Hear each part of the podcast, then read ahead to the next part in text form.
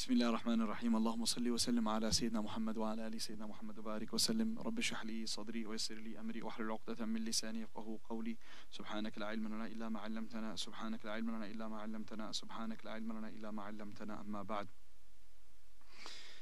Respected listeners, we thank Allah subhanahu wa ta'ala for giving us this opportunity to sit with the Quran uh, for our weekly tafsir and uh, to interact with the Quran for some time. And before we uh, sit and listen, we should always renew our intentions that we are doing so to please Allah subhanahu wa ta'ala. We're doing so, uh, we sit in front of the Quran as uh, beginner students of knowledge who have genuine talab and desire to benefit from the Quran. And we sit in front of the Quran as people who are thirsty coming to a water well, uh, a water hole to drink water. Uh, the water hole is not in need of the thirsty animals or the thirsty people, but rather the thirsty people are in need of that. So when we sit in front of the Quran, we sit with this immense humility, humbleness, and need and iftiqar towards Allah subhanahu wa ta'ala. And that is when Allah subhanahu wa ta'ala opens up His ulum. That's when Allah subhanahu wa ta'ala opens up uh, the connection. That's when Allah subhanahu wa ta'ala opens up the secrets and the uh, even the basics of the Quran upon all of us. And uh, then that is when Allah subhanahu wa ta'ala gives us the tawfiq to practice on the beautiful teachings of the Quran. When we have shown Allah Azza wa Jal our genuine iftiqar and our genuine need for the teachings of the Quran. And as well as we always say at the beginning that when we're listening, let us listen with the intention of practice. Let's listen with the intention of propagation. And inshallah, uh, also let us listen with with this in our heart that Ya Allah, whatever I need to hear, whatever lessons I need to hear in my life, whatever I am lacking, wherever I am lacking, allow the speaker to say those things and allow uh, that message to come to me so that uh, my uh, needs are fulfilled, my thirst is quenched. If we all can make that intention now and turn to Allah subhanahu wa ta'ala with that uh, iftiqar, then you'll see our sitting here and listening for a little bit, inshallah, will be of bi'idhnihi ta'ala much, much benefit. Last week we um, we completed uh, the 10 ayats of Surah Muzammil and uh, we talked about having trust in Allah subhanahu wa ta'ala. Uh, one of the beautiful, um, you know, so far as we've been covering Surah Muzammil from the beginning over the past um, three lectures, uh, three classes, we, uh, we can see that Surah Muzammil, one of the earliest surahs to be revealed, it guides us and guides the Prophet ﷺ through a journey of traveling on the spiritual path and towards Allah subhanahu wa ta'ala. And um, what we call like maqamatul suluk when a person is uh, tries to uh, become a salik and a person who tries to tread the path of uh, spiritual uh, um, rectification and try to tries to tread the path of uh, building his relationship with Allah subhanahu wa ta'ala there are many many stages that a person goes through. So um, the five stages are covered in this surah starting off with solitude at night to worship Allah subhanahu wa ta'ala. And then the second one uh, the next one was um, رتل القرآن ترتيلا preoccupation with the Quran so solitude at night um, uh, is very important uh, and then number two preoccupation with the Quran then number three was واذكر اسم ربك continuous remembrance of Allah subhanahu wa ta'ala without that we cannot get any personal close relationship with Allah and then number four which we spoke about last week was severance of relationship with everything other than Allah or tabattul tabattul, when a person disconnects himself from everything besides Allah subhanahu wa ta'ala. And then lastly, the fifth thing is putting total trust in Allah subhanahu wa ta'ala. Last week I mentioned how we are actively living uh, uh, uh, living in, in, a era of or in in some uh, in a few weeks or uh, of tabattul, which most of us probably would have never ourselves ever um, int- intentionally done this. But Allah subhanahu wa ta'ala has kind of uh, given us this um, gift without us even asking. It is a moment of tabattul. Uh, it is weeks of tabattul or days of tabattul. And uh, yesterday I was speaking to one of my teachers, and he mentioned that uh, um, uh, that usually when you tell people to re- recite Quran, uh, they say, "I don't have time." Business takes too much time. You tell the people, "Can you? Why don't you learn some tajweed? Ramadan is around the corner, right? We Ramadan is around the corner. Shah. Uh, the Sha'ban has begun. Uh, so you ask people to read Quran, learn how to recite Quran, and people will always give excuses of business, work, this, that. And you ask people to, uh, you know, make sure at least you spend some time with Allah subhanahu wa ta'ala on the musalla, make a little bit longer dua once a day. and try to pray your salah with jama'ah or pray your salah on time. Again, always business is what the excuses is given. So my teacher was saying that this is a gift for Allah subhanahu wa ta'ala that He has given us this time. And if in this time also we find ourselves not connected with the Quran, we find ourselves not connected with Salah, then literally this is a this is a huge sign, unfortunately, of that person being wretched. This is a huge sign of a person being wretched because this is a time when anyone and everyone turns to Allah subhanahu wa ta'ala in building the relationship. So we have to use this as a gift. Uh, you know, within this past, has it been, almost 10 days now, uh, alhamdulillah you know if people uh, i've heard stories of people within just within the one week having completed the entire half of riyadh al-salihin uh, with, with, his whole, with their whole families reading from you know from the, from the great collection of hadith. Others have begun to memorize large part every single day sitting and memorizing a page or two pages. Elders who had never gotten a chance like this before. Um, others have begun to read books of seerah and, and mashallah going through tens of pages a day. So this is the time for us uh, to really uh, rejuvenate our souls mashallah with just one month left for the month of ramadan uh, this this is really a gift of allah subhanahu wa ta'ala. This tabattul that which we probably would never have done ourselves has been forced upon ourselves. Uh, and and and this is um, going on to the fifth um, uh, uh, aspect of or the fifth step in connecting with Allah subhanahu wa ta'ala is putting reliance in Allah subhanahu wa ta'ala.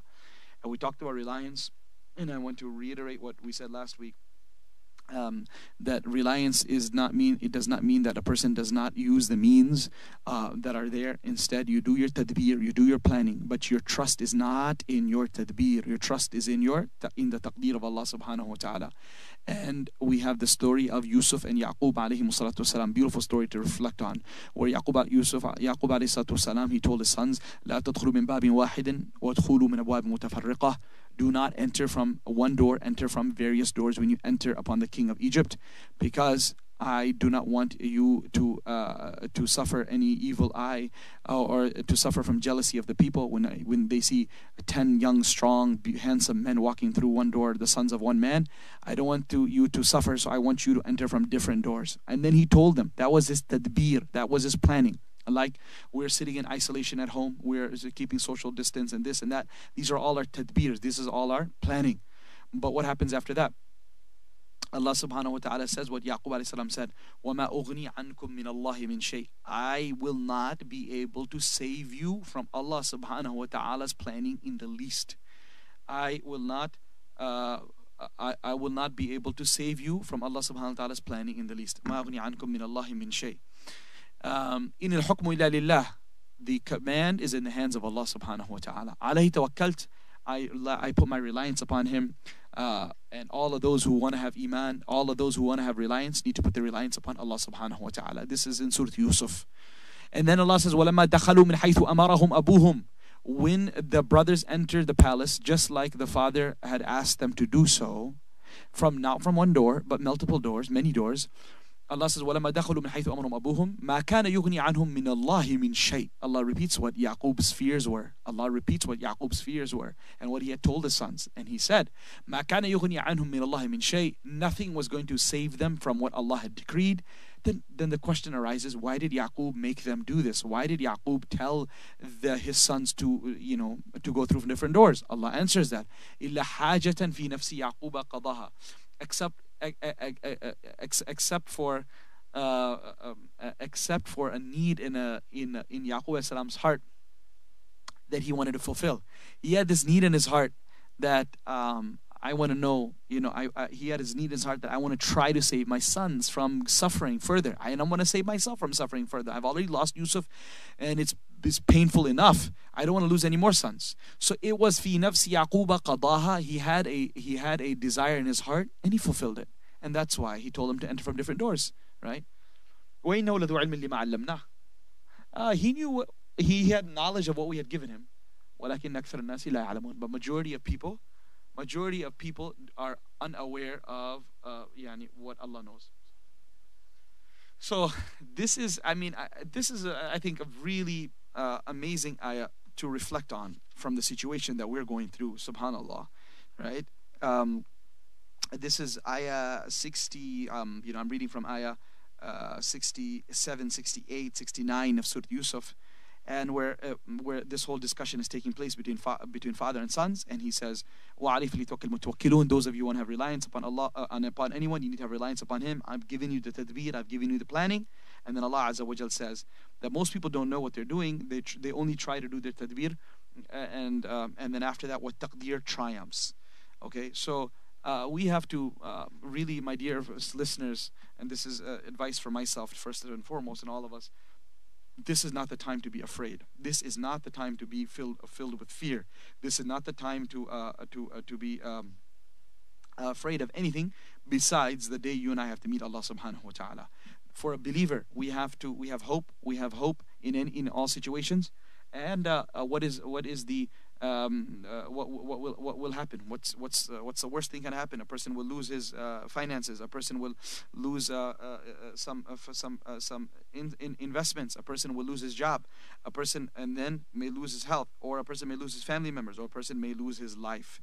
Right? These are the possible things that can happen, and in reality, all of these things are preparing us to meet Allah Subhanahu wa Taala. If we remain patient, then our rewards will be increased, our relationship with Allah subhanahu wa ta'ala will increase. Ibn Hajar rahimahullah, great famous scholar of the of the, uh, of the past, uh, uh he mentions, he said that that the from one of the some of the benefits that a person gets who is going through a plague is number one, taqsir al-amal. Number two, tahsin al-amal. Number three, yaqza min al-ghafla. Number four, tazawwud lil-rihla.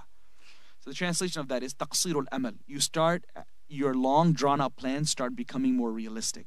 You stop planning for the next 60 years. Instead, you start planning for today. That I want to end today on a better note than I ended last night. I want to wake up tomorrow morning in a better way than I woke up this morning. So your your your long drawn out plans, which Allah does not like, because they create ghafla, uh, heedlessness with the person, they become short. Number two, tahsinul amal. We start doing things better. We start praying. We start praying better. We start reciting Quran better. We start talking to people better because we know this might. We may not have many more salah left. We may not have many more uh, uh, opportunities to amal left. When a person sees, Alhamdulillah, we're not in that situation right now. But when when people start seeing bodies piling up around them and literally people dying right around them in you know in hundreds or in the thousands.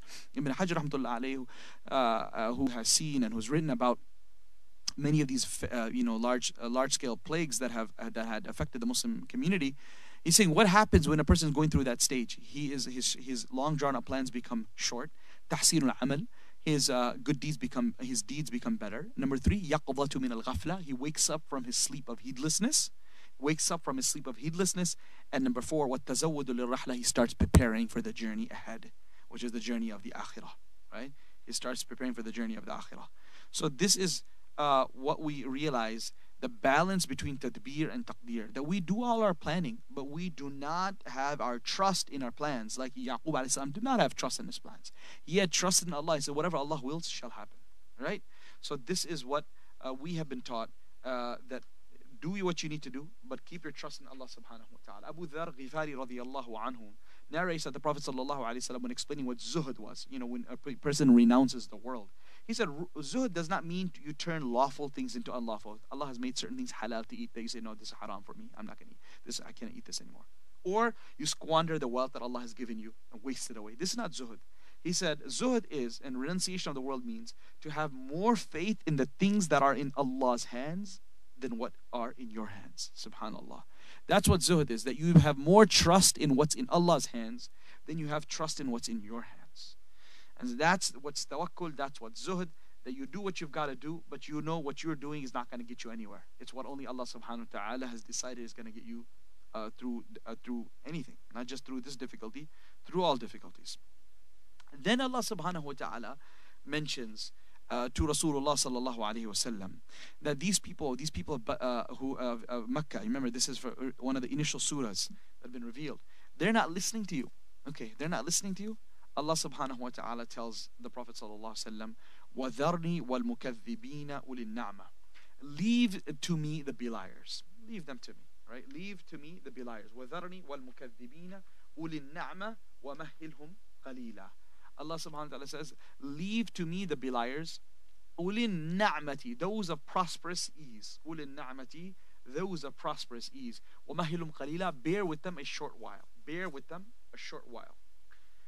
In this ayah, Allah subhanahu wa ta'ala tells the Prophet sallallahu alaihi wasallam that, you know, uh, leave me to deal with them. you uh, you've done your job and um, I, I, you know I, I it's not that I'm unaware of what they're doing. I'm I'm watchful of exactly what they're doing, and I'm seeing how they're treating you. I'm seeing how they're treating your message.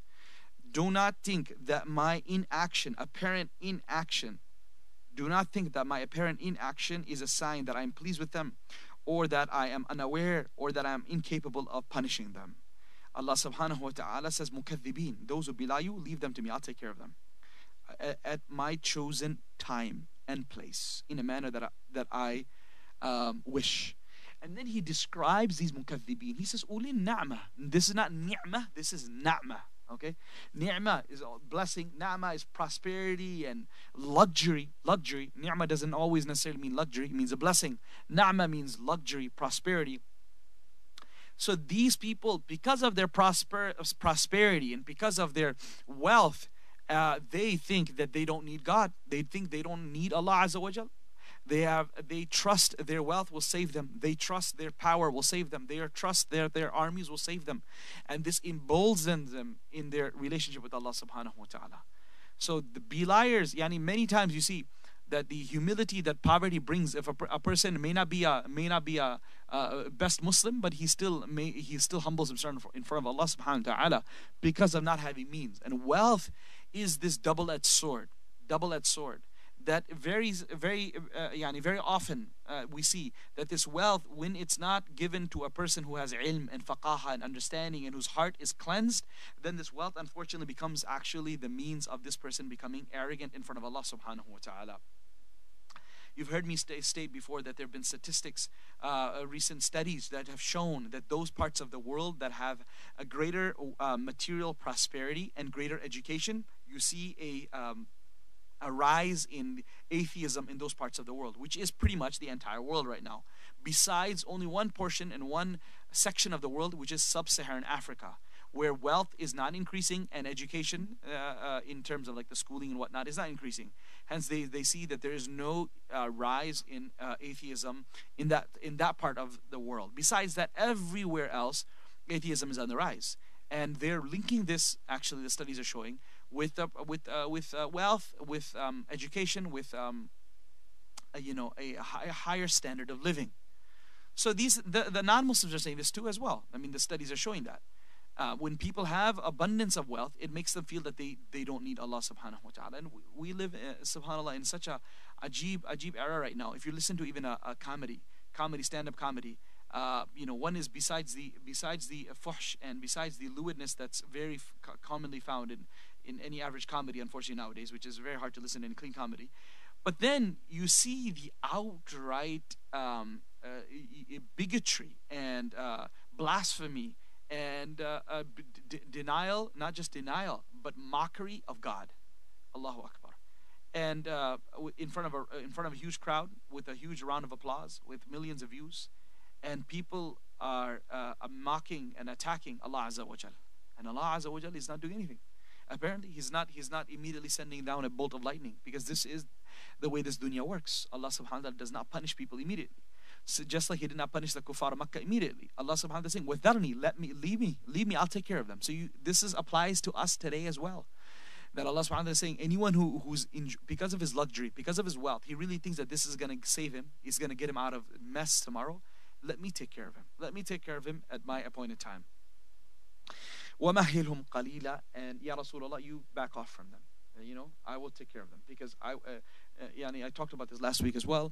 Uh, um, that if if if if we attack the you know the dog, example of the dog uh, being held by the um, the owner, and so if you can engage the dog yourself, or you let the dog owner engage the dog. So this is, or maybe it was the Jummah khutbah I had spoken about this. So this is what we're speaking about. That the mukathibin are, are the makhluk of Allah subhanahu wa ta'ala. When a person gives his da'wah properly, and then he turns to Allah and he says, Ya Allah, I've done my job. I've tried, I've tried, I've tried. Now I'm asking you for your help. Allah Azza wa then takes care of them. And he says, uh, you know, let them go for some time. And Nabi sallallahu alayhi wasallam, uh, you know, hence he stepped back. And it was just a matter of time. Uh, just a matter of time that Allah subhanahu wa ta'ala brought down the battle of Badr, in which all of these disbelievers who were, um, uh, uh, yani, uh, hurting the Prophet ﷺ, belying the Prophet ﷺ, their time came. Aisha radiallahu anha said, لم يكن إلا يسيرا حتى وقعت وقعت بدر. It wasn't but a short period of time until the Battle of Badr took place. Others have said, mahilum qalila means just wait till this dunya ends. And that's definitely true for today. There's no, Badr is gone now. But Allah subhanahu wa ta'ala, He has His time for punishing people. Um, and just because corona virus has taken over the front pages of all the uh, news uh, news websites and the front pages of all the newspapers that doesn't mean dhulm is not taking place upon the muslims or others. It is.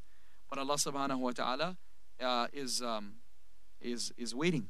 And most uh, some scholars have said well this is what we're what we're going through right now is a way of, of allah subhanahu wa ta'ala's punishment well it most definitely depends how our reaction is uh, if we are getting closer to Allah, then this is a blessing of Allah. And if this is pu- pushing us further away from Allah and making us angry at Allah's decisions and Allah's orders, then this is a punishment. And so today, in front of the whole yani, the whole world is is is dumbstruck, awestruck. All they're coming, all this procedure, all these methods that we're doing of social distancing and the whole economy shut down is just trying to slow down this invisible makhluk of Allah subhanahu wa ta'ala. That's it. The treatment as we know is, is not there yet. So Allah subhanahu wa ta'ala could possibly have made this one of the uh, points of, of, uh, uh, uh punishment for them. But for us, what is it? You know, uh, many people have been sharing uh, videos of, Uh, of, of, of non scholars and maybe even scholars, possibly, but non scholars are saying that, you know, uh, Hajj is going to stop now and the is going to appear and this and that. And um, I want to say that yani, is the Dajjal's era around are near? Most definitely. Are we going closer to the, the Dajjal's time? Yes, we are. Are we going closer to Mahdi's time? Yes, we are. And are we getting closer to the hour? Of course we are, right? We're getting closer to our death. We're getting closer to everything of the signs of the hour. But can we say with, uh, with absolute uh, certainty that that um, that the Dajjal is going to come within this year, billah, a million times, or Imam Mahdi is going to come within this year, etc. No, we can't. All the dreams have been cited and people are speaking about it, this and that. We cannot say with certainty. One thing I want to remind myself and all of you, and something which one uh, my teacher mentioned as well, uh, reminder for all of us that the Dajjal will come, uh, before Dajjal, Hazrat Mahdi will come. And this is something that people are always looking forward to. They say we want the Mahdi to come and we want the help of Allah subhanahu wa ta'ala to come. And now, possibly, which is, yes, there is a possibility that Hajj, Hajj uh, may not take place this year uh, openly. It's possibility. Um, anything can happen. But uh, this is not the first time. This is not the first time this has happened. So you know, we I, I mentioned about this in Juma as well. We have to. We can't be fatalistic. Uh, uh, you know, uh, apocalyptic, apocalyptic type of people say, "Khalas, it's over. The world is over."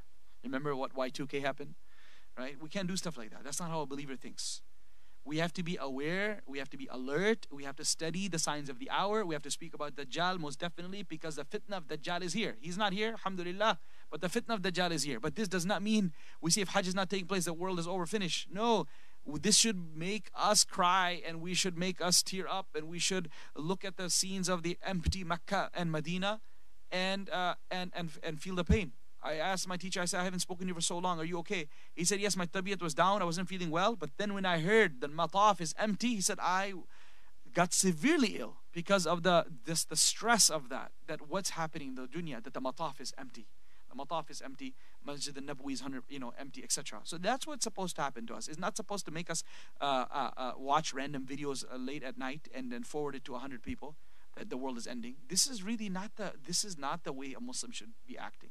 This is not the way a believer should be acting in this time and age. We need to stop mass forwarding, brothers and sisters. Every single time you forward, I mean, whether you watch the video or not, uh, you, you, you may have wasted 10 minutes of your time or benefited 10 minutes of your time, but you're taking away from another 100 people. You know, that's why one alim you told me, I think it was Imam Zaid. Yeah, Imam Zaid was mentioning. He said, I have, I tell people, I I said, don't get me into your addiction. If you're addicted to watching WhatsApp videos, then don't, please don't make me part of your addiction. So don't forward me things, right? Videos, audios, pictures, this, that. SubhanAllah, the ulama have said uh, that the one who sits and laughs during the time of ta'un, he is like the Baha'im. He is like an animal. When there's a ta'un going on, when there's a plague going on, and he who sits and indulges in laughter and, and in things that are just, you know, for fun, he's not a human. He has, he has, he, he is not acting human. So right now, what we need to be doing is turning to Allah subhanahu wa ta'ala. The amount of time we sit on our WhatsApp and forward stuff, this, eh, this is the time we should be spending reciting Quran, doing dhikr, and learning about Kitabul Fitan. Yes, read the hadith uh, and the books are written uh, uh, by ulama on the topic of, uh, of trials and tribulations before the end of times. Most definitely, most definitely, I highly encourage. This is advice I've been giving for myself and others. Uh, when I travel, I also say this too: that at least once a month we should listen to an entire lecture on the coming of the hour and the coming of Dajjal, just to refresher, to put everything into perspective put everything into perspective.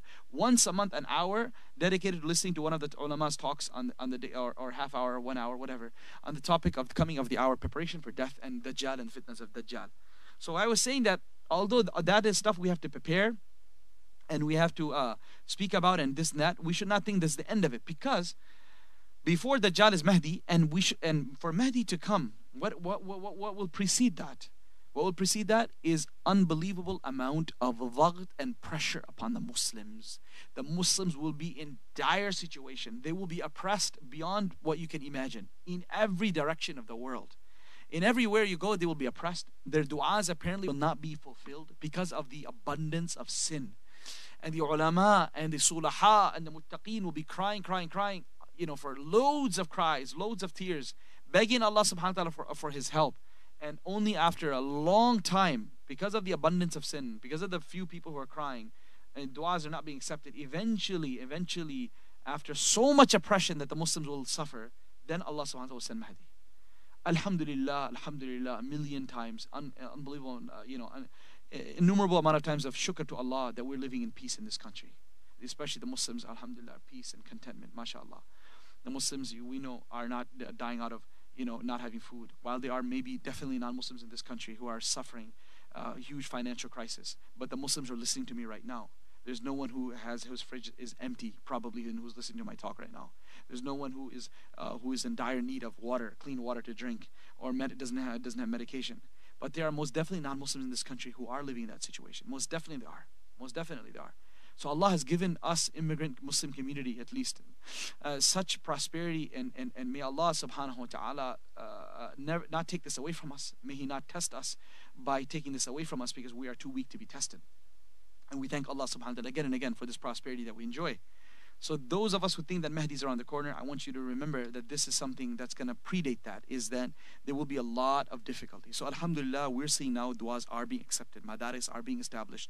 Ulama are doing great work. Uh, the, the brothers are doing great work. You know, lots of great things are happening. So there's, there's hope. All right, that's what it is. There's hope. وَمَهِلُمْ قَلِيلًا uh, and and uh, and what Allah subhanahu wa ta'ala will do, He'll do at His appointed time. Next ayat, Allah subhanahu wa ta'ala says, Inna ladayna ankalan wa jahima. Indeed, awaiting them with us are shackles and a blazing fire. Okay, so Allah subhanahu wa ta'ala is then mentioning what awaits the disbelievers. They were used to a life of luxury. Guess what we have waiting for them? Allah says we have ankal, we have shackles, right? These shackles will be extremely heavy and they will be uh, put on their uh, fetters, chains will be put on their on their on their feet, on their hands, like it's mentioned in other places.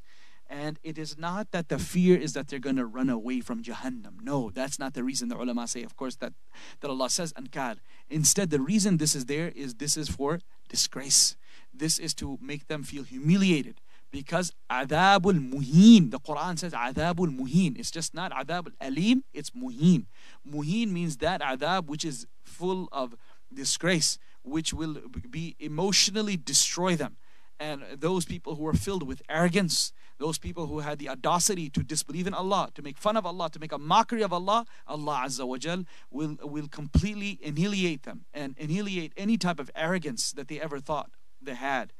Arrogance is something which Allah hates. As you know, He says, in Allah Allah hates those who are arrogant, those who are boastful, and the hadith mentions that even if a person has an iota of arrogance and pride and kibr in his heart, the, the, he will he or she will not be able to enter paradise until they get themselves cleaned. So ankal, these shackles are there to put them into disgrace, to make them feel helpless and hopeless because they really are helpless and hopeless. And then this internal emotional torture is not it. Wajahima, and then there's going to be a blazing fire that will be taking care of the external aspects of their body external aspects of uh, their existence. So internally and externally, both they will be punished. They were they were leading a life of luxury that has been snatched away from them, and now it's been thrown into shackles and blazing fire. Then Allah subhanahu wa ta'ala says that these luxurious people, they were, they were used to eating great food.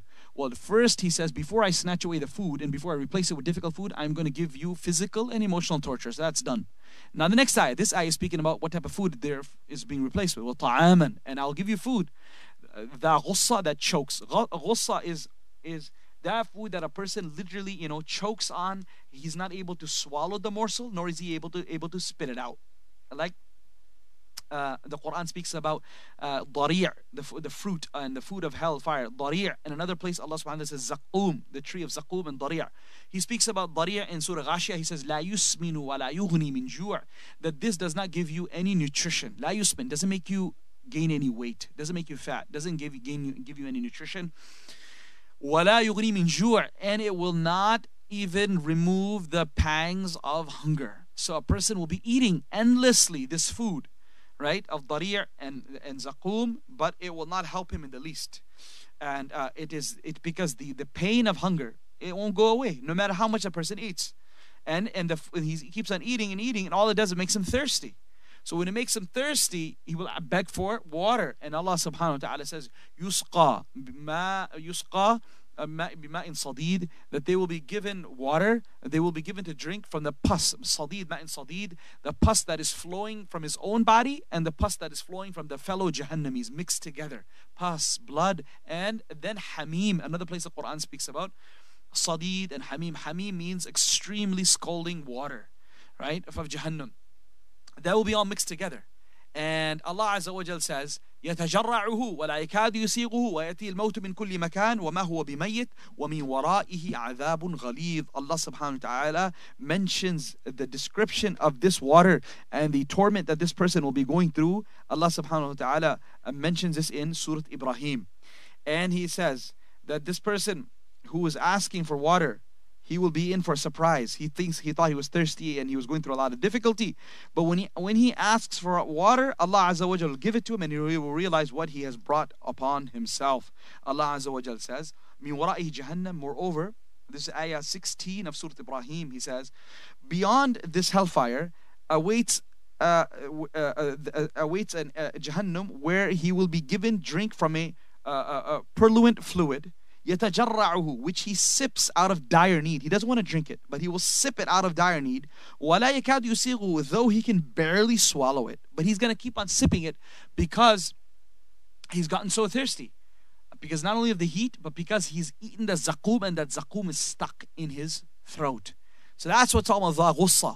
It's a food that he ate and that choke that he's choking on. And when you choke on something, you want water. It's making him thirsty. It's obviously very hot so he's thirsty on top of that. Then he's choking on this food. So when he wants, when he grabs this water, which is this uh, purulent fluid mixed with the pus, the blood, and the scalding water of Jahannam, he begins to drink it. He will barely able to swallow it. Allah subhanahu wa ta'ala says in one word sums up this whole scene of Jahannam. He says, وَيَأْتِيهِ الْمَوْتُ مِنْ كُلِّ مَكَانٍ and though death will whelm him from every side, meaning death will come to him from every direction, if there was even one millionth of a chance that he survives this, there is no chance today. He should be dead a million deaths. But will he die? Yet he will not die because death itself has died. Allah has removed and destroyed death, and there's no such thing as death anymore. My friends, as we hear about the crisis and the corona, think about this. This is not fairy tales. This is haqq. This is the truth. As someone says, the chance of dying from corona might be, I don't know what the statistics showing, 0.001 or whatever the case may be. But the, chance, but the chance of do- dying by the will of Allah at the appointed time of death is 100%. I have to go, you have to go. Whether here, today, or tomorrow. Somehow or another, we have to go. And the straightforward thing is if a person leads a life of disobedience, halal, earning is not halal, uh, spending is not halal, salah we're neglecting, uh, we're not guarding our gaze, we're not guarding our ears, we're not guarding our mind, we're not guarding our tongue, we're not guarding our akhlaq, then unfortunately, and we're not guarding our aqaid and our iman, then this is what the Quran says. Not one place, not two places, all over. We keep on saying, let's heed to the statements of the doctors and he, the medical community and the governments. Who is going to heed to the call of Allah? Am I going to eat? When Allah subhanahu wa ta'ala again and again, again and again is saying, listen, this is this is not a, this is a woman ahsanu min woman ahsanu min Allah qila, woman uh, woman asdaqu min Allah qila. Allah says, who speaks more truth than I? Who speaks more truthful than I do? Allah Azza wa has made it very clear. He says, وما هو ميت ومن ورائه عذاب غليظ Moreover, beyond this still lies even a more stern torment for him. This water and this food is just is just the beginning. May Allah protect us all. May Allah protect our families. May Allah protect our children. May Allah protect our elders and those who passed away from ever having to face Jahannam even for a moment. After speaking about the food, then Allah says, وَعَذَابًا أَلِيمًا Most painful torment is yet to come. He's not even mentioning all the different forms and the ways that a person will be tormented on the, in, in hellfire. And how long? In this dunya, it lasts for how long? Till death comes to you. That's why the Sahara who accepted Islam, the, the, the, the, the magicians who accepted Islam at the time of Musa salam, what did they tell? Uh, what did they tell uh, Fir'aun? They said, فَقْضِ مَا أَنْتَ قَاض Do as you like. Do as you like. You want to you want to uh, crucify us? Go ahead. What did he tell them? لو قطعنا أيديكم من uh, من خلاف. لو قطعنا أيديكم وأرجلكم من خلاف. I'm going to cut your hands and your feet from the opposite directions. Right foot cut, left foot cut, or left or left hand cut, right foot cut. وَلَأُصَلِّبَنَّكُمْ فِي جُذِعِ النَّخْلِ And then I'm going to hang you from the trees. وَلَتَعْلَمُنَّ أَيُّنَا أَشَدُّ عَذَابًا وَأَبْقَى And you will definitely know. Fir'aun says this. Fir'aun. Fir'aun says to these magicians who just accepted Islam, he says, You're going to soon find out, Ayuna, who has the power to give you a more painful and a more everlasting torment. That's what he, he speaks in such harsh words to those who accepted Islam right now. Allahu Akbar. And um, these, these amazing new Muslims who just accepted Islam a few minutes ago, they look at him right in his eye and they said, Sorry, we are not going to give you preference over what Musa has brought us. We believe in Musa, we're not going to believe in you. And guess what? فَقْدِ مَا أَنْتَ Do as you like. जैसा हम कहते हैं ना जो चाहे कर लो देखो जो चाहे आप कर लो वाई इन नमा तक हादिर हाथ दुनिया चूंकि आपके हाथ में तो सिर्फ दुनिया का मामला है जो ही रूह निकल जाएगी उसके बाद क्या कर क्या करोगे लाश को लेकर आप जितना भी मारोगे उससे कुछ फर्क नहीं होगा basically tell Firaun do as you like all you can do is you can punish us punish us as long as we are alive. At hayat dunya. You have only control over our bodies apparently until you until you see us alive. And as soon as our soul leaves our body, that's it. And what about Allah? Allah subhanahu wa ta'ala, He's gonna punish you and reward us forever. He's got full control of the akhirah.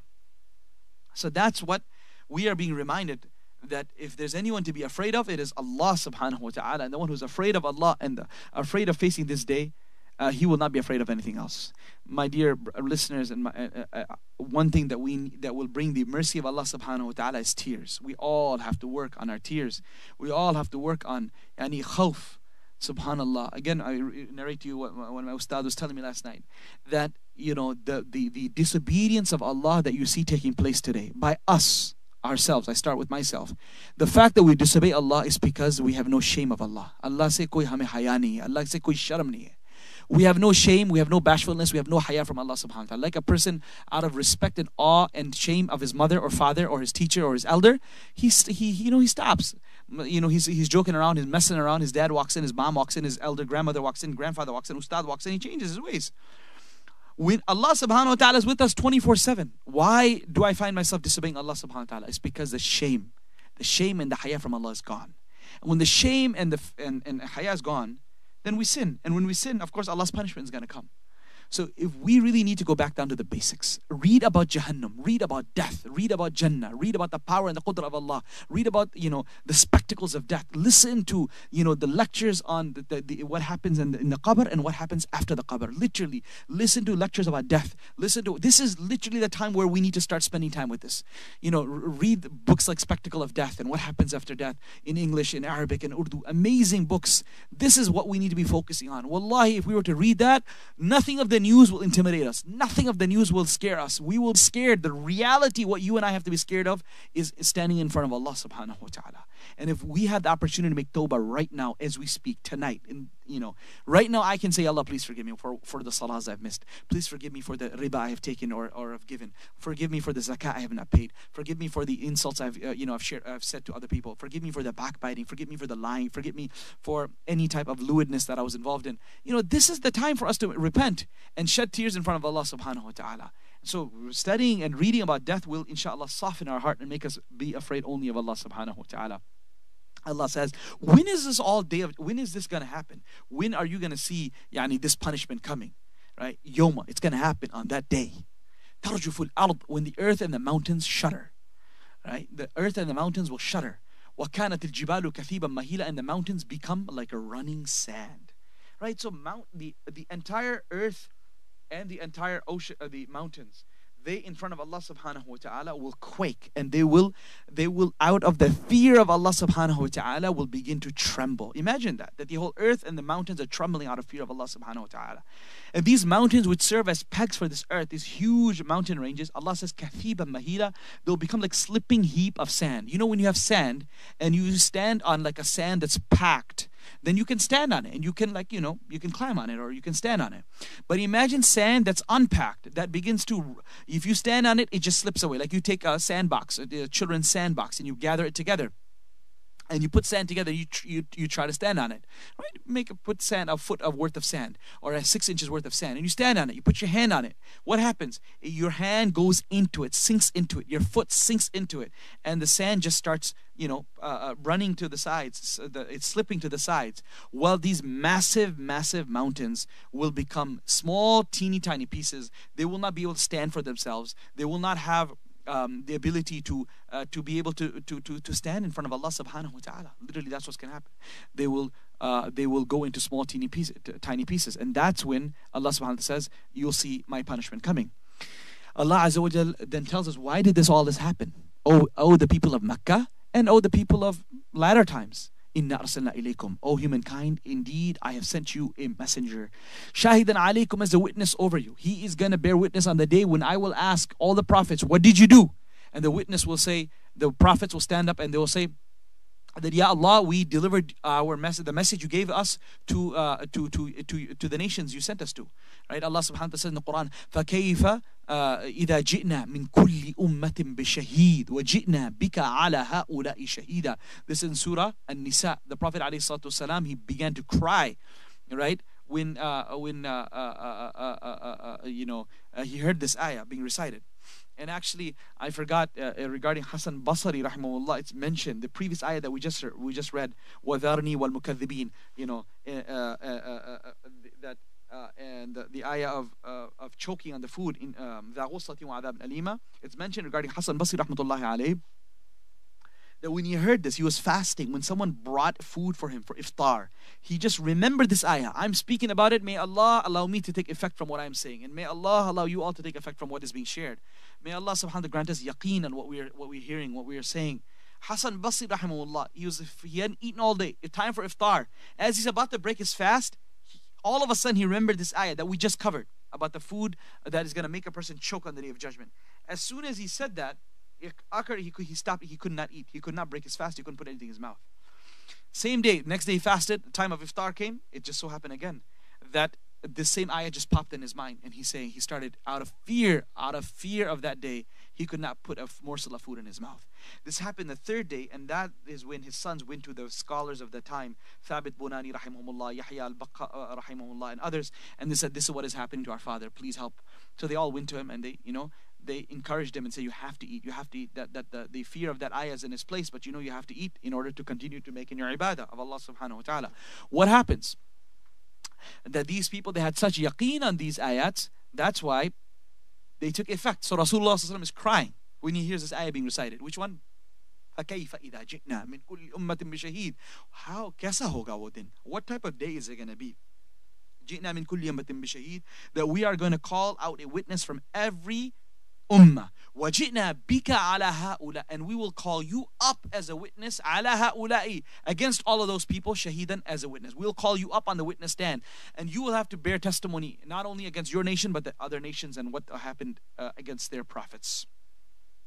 So Allah subhanahu wa ta'ala says, Ya Muhammad sallallahu uh, oh, or rather, oh humanity, we have sent Muhammad sallallahu alayhi as a messenger to witness or as a witness over you. And how? كما أرسلنا إلى فرعون رسولا. Just as we sent a messenger to Fir'aun. Right? Rasula, obviously referring to Musa salam. Everyone knows it was Musa. That's why it's not been mentioned. Or uh, to, to mention how that Musa salam was very distinct, uh, separate from Fir'aun. Even though he was raised in his palace, but completely different from a different nation, different beliefs, different everything. Uh, uh so that's why possibly it's been mentioned Rasula like that uh, uh, in the Nakira form. Um, and so Allah subhanahu wa ta'ala then says, What happened? Let's study the story of Musa and Fir'aun. Right, I was speaking about Firaun and uh, what happened with him and the magicians who accepted Islam. Well, here, this is why I wanted to talk about it because here Allah subhanahu wa ta'ala uses this as, as an example, it's a case study. فعصى فرعون الرسول but Firaun disobeyed the messenger. What happened to Firaun? فأخذناه أخذا وبيلا We seized him with an overwhelming grip. Subhanallah. The ulama say that Allah subhanahu wa ta'ala is sending a message to the mushrikeen of Makkah and of course today's sanadid, today's leaders, today's uh, oppressors, today's uh, re- rebels, that no matter how rebellious you may be, you can't be as rebellious as Fir'aun. You cannot have the power, the overwhelming power in one man's hand that Fir'aun had, controlling the lives and enslaving the lives of hundreds of thousands and killing thousands uh, uh, uh in, in, in, try, in trying to protect his kingdom from coming to uh, you know, coming to destruction at the hands of a um, Bani Isra- Israelite who, uh, who he, he had been told uh, via the dream that will your your kingdom will come to an end. So that man who'd caused so much chaos, so much havoc, and and, and lived such a, a life where he literally claimed "Ana Rabbukumul A'la," like Dajjal claimed that I am your supreme Lord. Allah Subhanahu wa Taala is telling the, the leaders of today, the the kuffar of today, the mukathibin of today, and, and, and of course of that time that Fir'aun was strong. You're strong, fine, but you're not as strong as him. What happened? He disobeyed the messenger of the time, I Musa.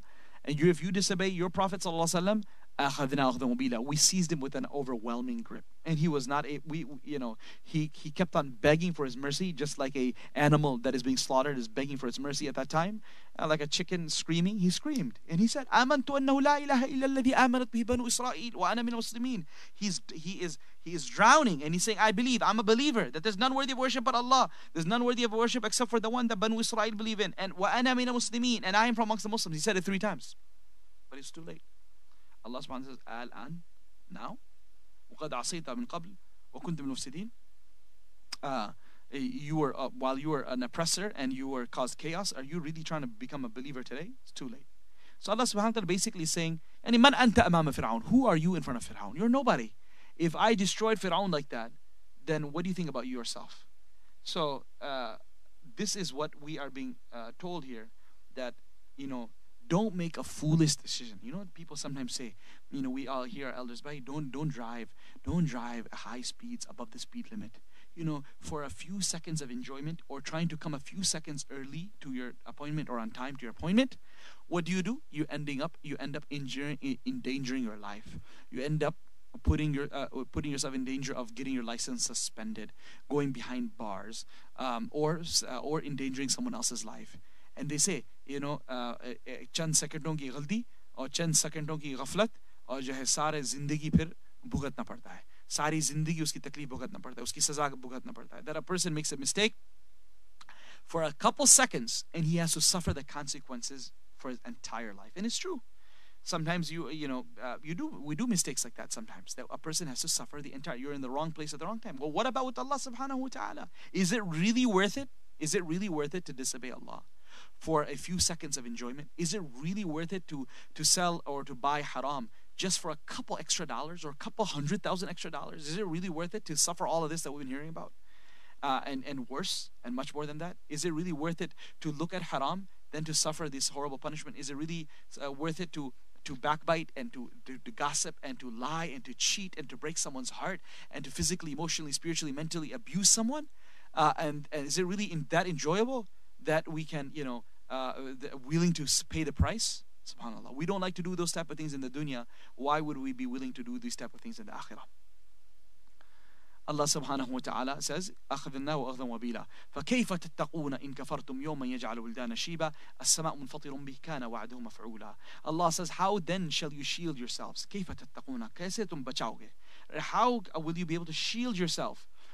If you disbelieve, يوما in a day which shall turn children gray meaning how shall you protect yourself from the punishment of Allah if you are going to continue to disbelieve that you have to stand in front of Allah.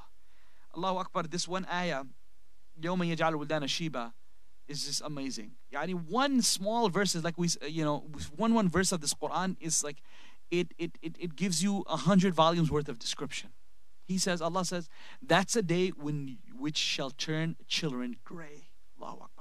Yani when you, when you, the, when a person gets stressed out of fear, what happens? The hair starts changing color and you turn, your hair turns gray or turns white because of fear or rather stress or prolonged periods eight years of stress 10 years of stress and the person is they say start aging allah subhanahu wa ta'ala says that one day is so stressful is so intimidating is so scary that that one day will take not a not a 50 year old man not a 60 year old man whose uh, aging process gets uh, uh, uh you know um, uh, uh, increased aging process becomes quicker no allah says wildan right? Walad, walad, a child. A child within a day will not just become an adult, will not just become an adolescent or an adult. He says he will become an old man. His hair will become gray. His hair will become white. He'll become sheba, like an old man, within one day. So this means the, the, the terror of that day, the stress of that day will be so much. This is a figure of speech. Some ulama say this is a figure of speech to give you. it's a really powerful figure of speech to explain how intimidating and scary and stressful this day will be that within a day a child would become if if you were to allow him to grow and if you allow him to see you know you have this um uh, these cameras that record what the the process of something that over uh, I'm forgetting the word over a period of, of, of five years, four years, two years, all right. Uh, eh, so this is what you can. If you look at this person, how he is, how how over time he's growing. So with you can, it's like times hundred at speed. So within one day, his, his, he will become an old man. And other ulama say that this means not it's just not only a figure of speech, it's real it's real because the day will be so long. The day will be so long that 50,000 year long, 50,000 years long, right? In the yawman and uh, uh, Allah says 50,000 years long Of course, at 50,000 years long, much much will happen, including uh, a, a, a child's hair turning gray. From it, the heaven itself shall render apart that day the entire heaven itself will split uh, because of the horror and the terror of that day. وَكَانَ وَعْدُ مَفْعُولًا Ever is his promise fulfilled. This is not something Allah subhanahu wa ta'ala is saying may happen, may not happen. this is something most definitely will happen. Allah subhanahu wa ta'ala says, Kana wa'adu maf'ula, most definitely this shall happen. There's now there is no doubt about it. And uh, uh, uh, uh, and throughout the Quran, Allah subhanahu wa ta'ala keeps on saying, Haqqan alayna, wa'adan alayna. You know, this is a promise upon us. and that is why you have heard before from ulama that whenever the day of judgment is spoken about, and the verb the verbs are used, the verbs of past tense are used, past tense, not future tense. That the sky has already split, right? إذا السماء انفطرت وإذا إذا السماء انفطرت وإذا الكواكب انتثرت وإذا البحار فجرت These are all past tense.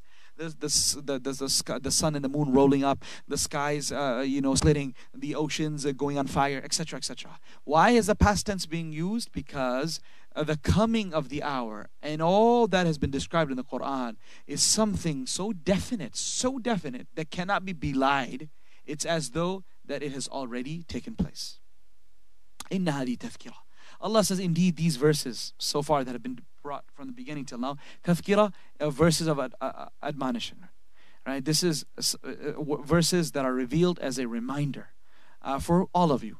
فَمَنْ شَاءَ اتَّخَذِ سَبِيلًا So whoever so wills may take to his Lord uh, a way of salvation. Whoever wants, he may turn to Allah subhanahu wa ta'ala and make improve his relationship with Allah subhanahu wa ta'ala. In the last ayah, Allah subhanahu wa ta'ala, the last ayah, which is a little bit long, but, uh, you know, not much to, I mean, I'm going to just go over the translation and basic uh, details of it. Allah Azza wa Jal in this last ayah, this last ayah was revealed possibly a year later, a year, 10 to 12 months later from the rest of the surah. So the previous ayat, and especially the initial ayats, made tahajjud fard upon Rasulullah and upon the ummah. And also laid out how much. We have to do it a third, half, or two thirds of the night.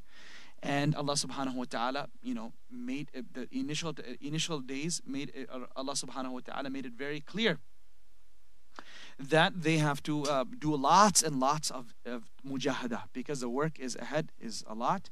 So this is a this is um, uh, you know, uh, lesson for all of us. Any one of us who's trying to embark on something great and grand and wants to uh, start his relationship with Allah Subhanahu wa Taala, then at the beginning, really, there is a lot of work that needs to be done. So. Uh, uh, after Allah subhanahu wa ta'ala made tahajjud fard and obligatory upon the ummah and upon Rasulullah sallallahu then these ayats were revealed in which that was abrogated. And Mi'raj, we just mentioned on Sunday night, you know, 27th Rajab, possibly on the, the night of Mi'raj, when the f- five salah became obligatory, then Allah subhanahu wa ta'ala abrogated the obligation of tahajjud. Although it remained uh, and still remains extremely uh, uh, uh rewarding and recommended.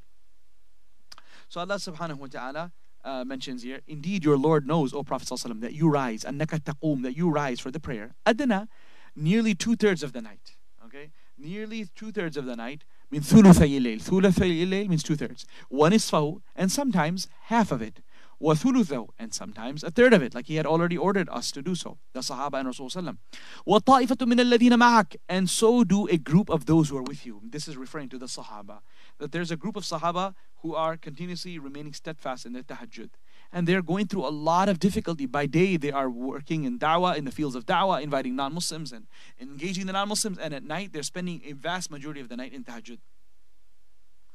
Wallahu yuqaddiru al-layla wan-nar. For it is Allah who has determined the night and the day. Allah subhanahu wa ta'ala knows uh, the hours of the day, the hours of the night, and He knows that it is uh, not really easy for um, the, the Sahaba and for yourself to go through this the difficulty that you that you're going through. He knows that you are badly in need of sleep and rest, and um, you're going through difficulty because you have to work by day. You have to earn. The Sahaba need to earn money, but they don't have time or they're too tired and in the night they need to rest so that they can take care of the duties in the day but they, they don't have time because they are doing ibadah so Allah subhanahu wa ta'ala is the one who's determined the night and the day and this is what his initial prescription was like now alim lan tuhsu. He knows very well that you all of you who believe will not be able to endure this.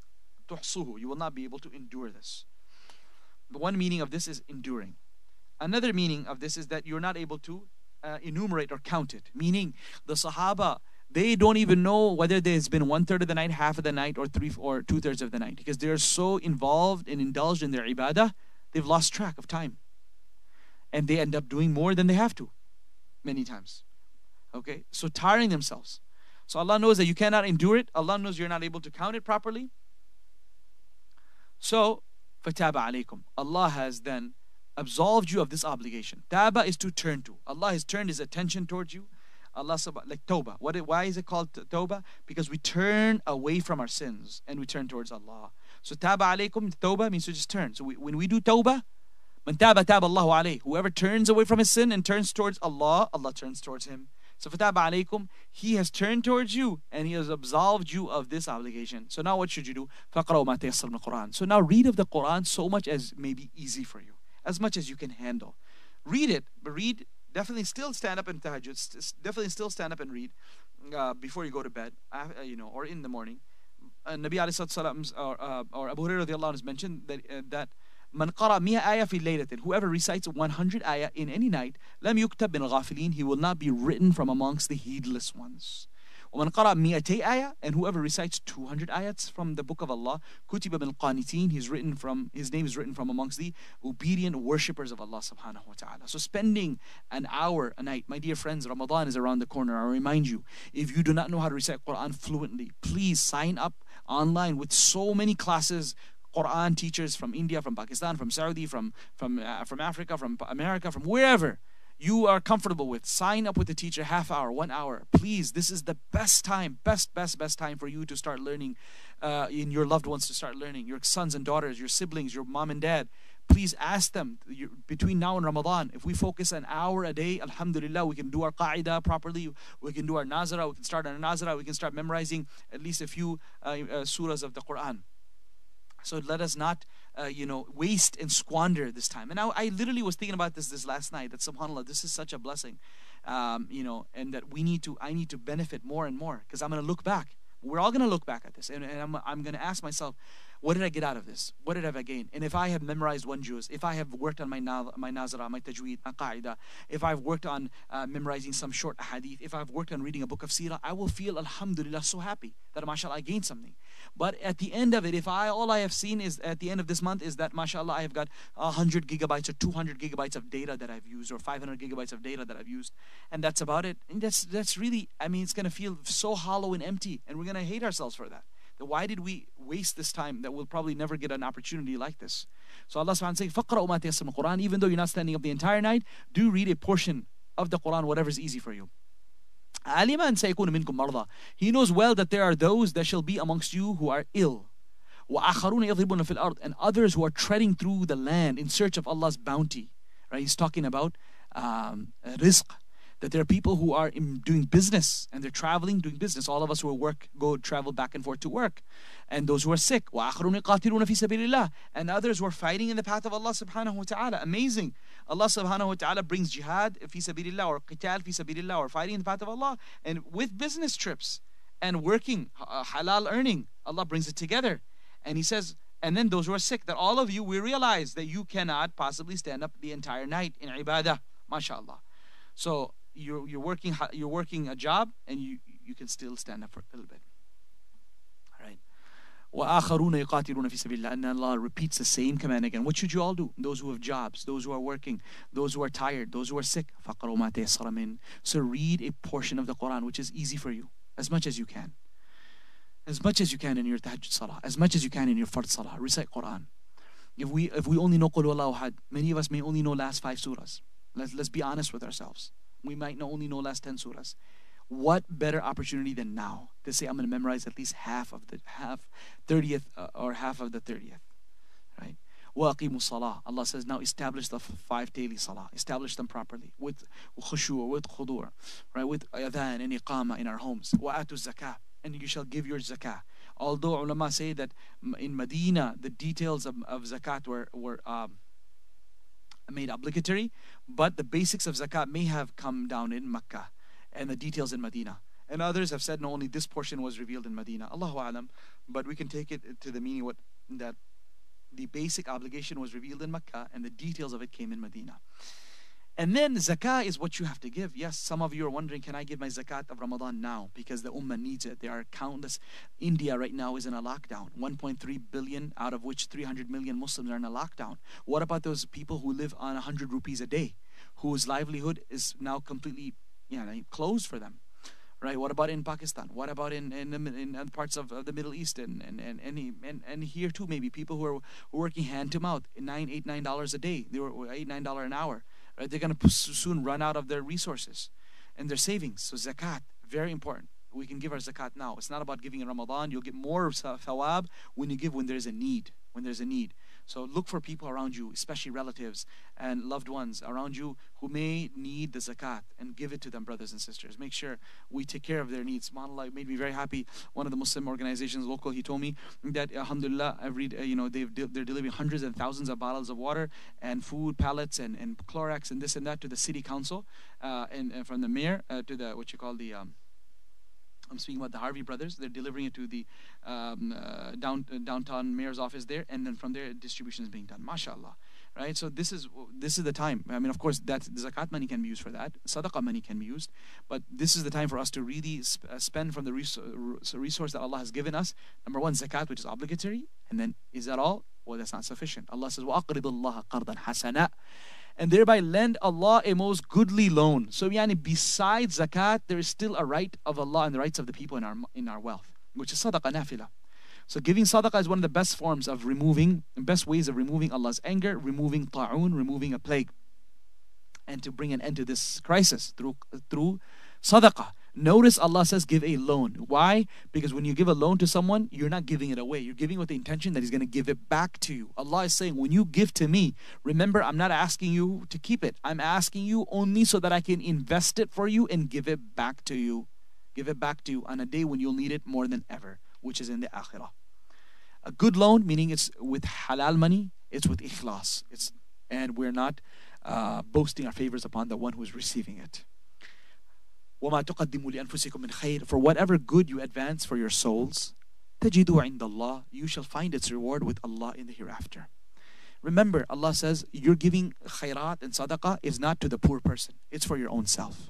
Do not uh, think that you are doing a favor to the, the receiving individual. Instead, he is helping you gain the rewards of sadaqah. He is helping you extinguish the fire, uh, the anger of Allah. He is helping you remove the plague. He is helping you gain huge rewards in the qabr and the akhirah.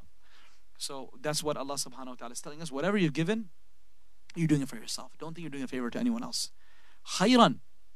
It is shall be far better in reward with Allah and much greater in reward. It's better and it's greater in reward what, compared to the investments you have. I know shaitan will come to us now and say, oh, you know, your investments are less, this and that. This is the time to cut down sadaqah. No, my friends, this is the time to increase our sadaqah. That Allah who brought the markets crashing, did you, any of you think that your wealth will lose millions or hundreds of thousands or thousands and your retirement plans and your 401ks will lose what it lost today? You never knew that. Allah knew that before the existence of the heavens and the earth. And it happened with Allah's permission. And it will rise up again with Allah's permission. Do not allow the market crisis to stop you from giving sadaqah. Do not allow what's happening in the world to stop you from giving sadaqah. This is the tr- test of Iman. That if you believe that Allah is the controller of what, what's happening, then this should not affect your ability and your desire and your yaqeen in giving.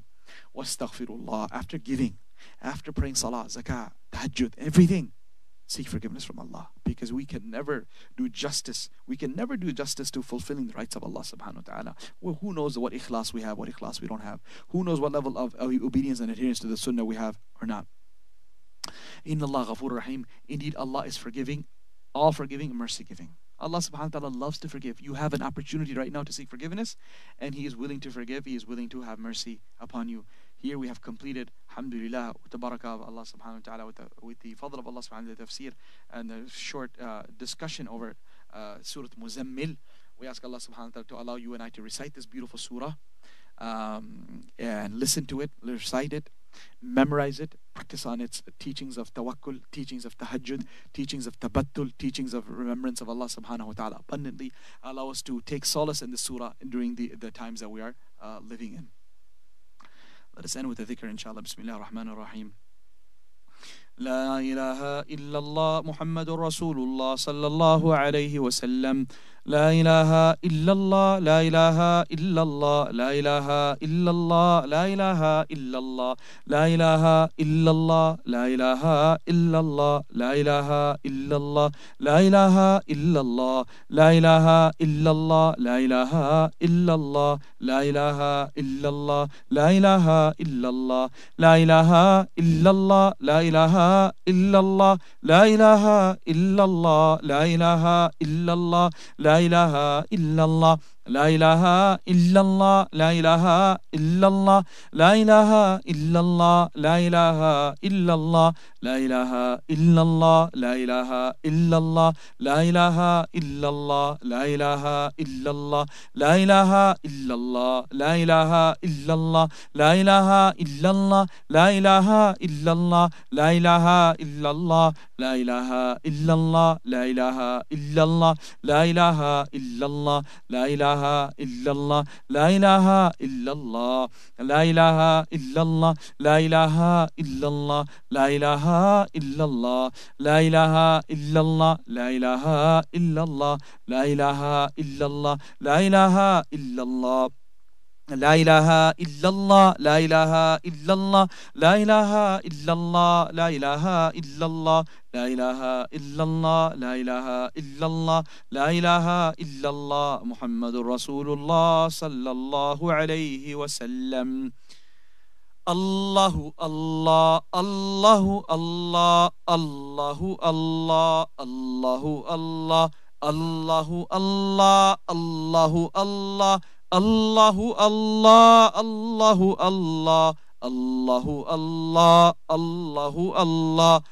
আল্লাহু আল্লাহ আল্লাহু আল্লাহ আল্লাহু আল্লাহ আল্লাহু আল্লাহ আল্লাহু আল্লাহ আল্লাহু আল্লাহ আল্লাহু আল্লাহ আল্লাহু আল্লাহ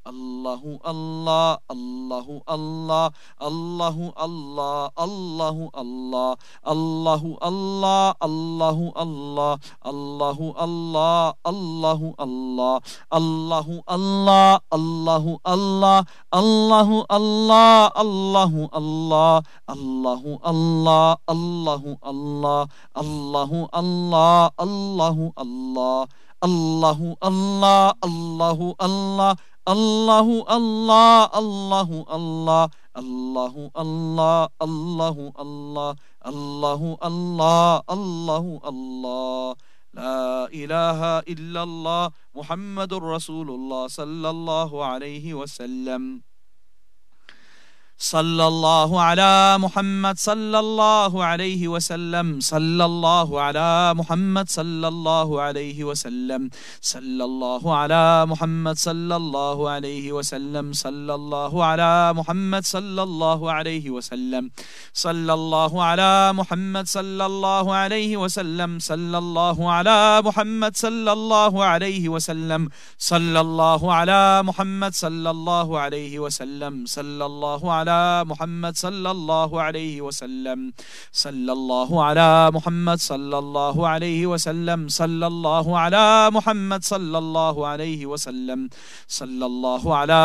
محمد صلى الله عليه وسلم صلى الله على محمد صلى الله عليه وسلم صلى الله على محمد صلى الله عليه وسلم صلى الله على محمد صلى الله عليه وسلم صلى الله على محمد صلى الله عليه وسلم. صلى الله على محمد صلى الله عليه وسلم.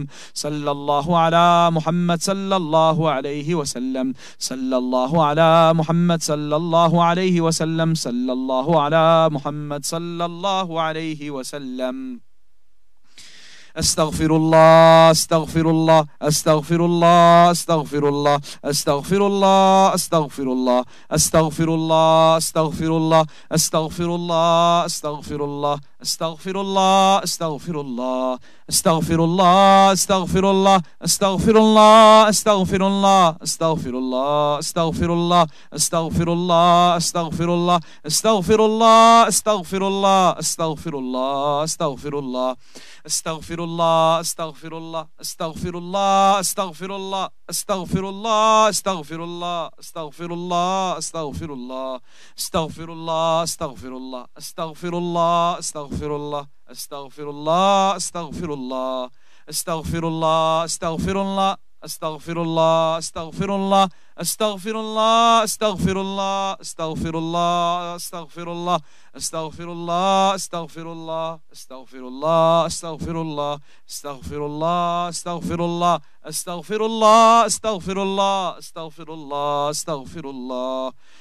أستغفر الله الذي لا إله إلا هو الحي القيوم وأتوب إليه. بسم الله الرحمن الرحيم اللهم انت السلام منك السلام وتبارك ذا الجلال والاكرام اللهم لك الحمد كله ولك الشكر كله اللهم لا نحصي ثناء عليك انت كما اثنيت على نفسك اللهم يا حي يا قيوم يا حي يا قيوم برحمتك نستغيث اصلح لنا شاننا كله ولا تكلنا إلى انفسنا طرفه عين اللهم أنا نسالك العفو والعافيه والمعافاه الدائمه في الدين والدنيا والاخره اللهم أنا نسالك دوام العافيه اللهم أنا نسالك الشكر على العافيه اللهم يا حي يا قيوم اغفر لحينا وميتنا وشاهدنا وغائبنا وصغيرنا وكبيرنا وذكرنا وانثانا اللهم من حييت منا فاحيه على الاسلام ومن توفيت منا فتوفه على الايمان اللهم اشفنا واشف مرضانا ومرضى المسلمين وارحم موتانا وموتى المسلمين. اللهم يا حي يا قيوم إنا إنا نعوذ بك إنا نعوذ بك من شر من كل شر أنت أنت تعلم به. اللهم إنا نعوذ بك من شر ما عملنا ومن شر ما لم نعمل. اللهم إنا نعوذ من شر ما علمنا ومن شر ما لم نعلم. اللهم يا حي يا قيوم إنا نعوذ بك من البرص والجذام والجنون ومن سيء الأسقام. نعوذ بكلمات الله التامات من شر ما خلق نعوذ بكلمات الله التامات من شر ما خلق نعوذ بكلمات الله التامات من شر ما خلق. اللهم يا حي يا قيوم. اجعل القرآن العظيم ربيع قلوبنا وجلاء أحزاننا وذهاب همومنا وغمومنا وسائقنا إلى جناتك جنات النعيم اللهم بلغنا رمضان اللهم بارك لنا في شعبان وبلغنا رمضان اللهم بارك لنا في شعبان وبلغنا رمضان اللهم بلغنا رمضان يا Allah we ask you to accept these gatherings accept these majalis accept, oh Allah all of those who are listening wherever they may be oh Allah we ask you to regard them all to be part of the gathering allow them all ya Allah to practice on whatever has been shared and said oh Allah the, the speaker the, the, the, the speaker is must, most in need ya Allah allow the speaker and the listener listeners all to practice on what has been shared. O Allah, if anything beneficial was shared, it was indeed from you. O Allah, if mistakes were made, it was from our own nafs and shaitan. We seek forgiveness in you from that, Ya Allah. O Allah, we ask you, Ya Allah, to grant us the ability to have istiqamah in studying the Quran, in reading the Quran, in practicing the Quran, propagating the Quran. Grant all of us a special, special mahabba and love for the Quran. Allow us to spend endless, countless hours reciting the Quran, enjoying its recitation, enjoying listening to it being recited. O Allah, allow us to spend countless hours reading its meanings, pondering over its meanings, propagating its meanings, practicing its meanings and teachings, Ya Allah. Oh Allah, we ask you, Ya Allah, to remove the crisis that we're suffering and the Ummah is suffering. Allow this crisis to make it a, a barak, to make it a blessing in disguise for the Ummah. Allow it to become a blessing in disguise for the Ummah. Allow it to become a blessing in disguise for the Ummah. Allow it to strengthen the Muslim Ummah. Allow it to strengthen the Muslim Ummah. O Allah, grant, grant your nusra and help to all the front, those who are those physicians, doctors, and, and, and all of those who are in the front line, Ya Allah, combating this, and the researchers and the scientists. Oh Allah, we ask you to inspire them with the treatment, inspire them with the cure. Oh Allah, show them the right path, and allow them to, to, to Ya Allah, come to see the path and to see the guidance through the Quran and through the teachings of Islam. Allow them, Ya Allah, to become humble in front of you. Allow, allow this crisis to grant, hum, make it a means of making all of us humble in front of you. Allow it to become a means of countless non-Muslims accepting Islam. Allow it to become a means of countless Muslims coming closer to you, Ya Allah. Oh Allah, reward all the listeners and their families, the students, the staff members, the, the teachers of Darus Salam, all of the scholars, there's their students here, the family members, the donors, the patrons, the well-wishers, the musallis, and all of those who are supporting uh, the institution during these difficult times. Oh Allah, allow them to see barakah in their family, barakah in their sustenance, barakah in their rizq, barakah in any and all aspects of their lives, Ya Allah. Oh Allah, we ask you, those who are suffering financial crisis, those who are suffering an emotional, physical uh, uh, crisis, oh Allah, we ask you to assist them, help them uh, get through these difficulties, Ya Allah. Oh Allah, whatever permissible desires and needs we all have, fulfill all those permissible desires and needs. Subhana rabbika rabbil izzati amma yasifun wa salamun al rabbil alameen. Ameen. I presume all of you are aware that we are doing daily program uh, at 8 p.m. If there is anyone who is unaware, then again that starts at 8 p.m. Uh, usually the tafsirs were as it is throughout normal times 40 uh, an hour long so today it took a little bit longer because we are at home and our schedules have changed but usually the the other durus last for about half an hour to 30 minutes. So please do join in and, and uh, tune in at 8 p.m. And if you have not shared this with your family members and friends, please, I request you to do so. Ask them all to, inshallah, subscribe to the channel so that they can also benefit. Subhanallah wa bihamdihi. Subhanallah wa bihamdihi. Nashadu wa la ilaha illa. Nastaghfiruka wa natubu ilayk. Wassalamu alaikum wa rahmatullahi wa barakatuh.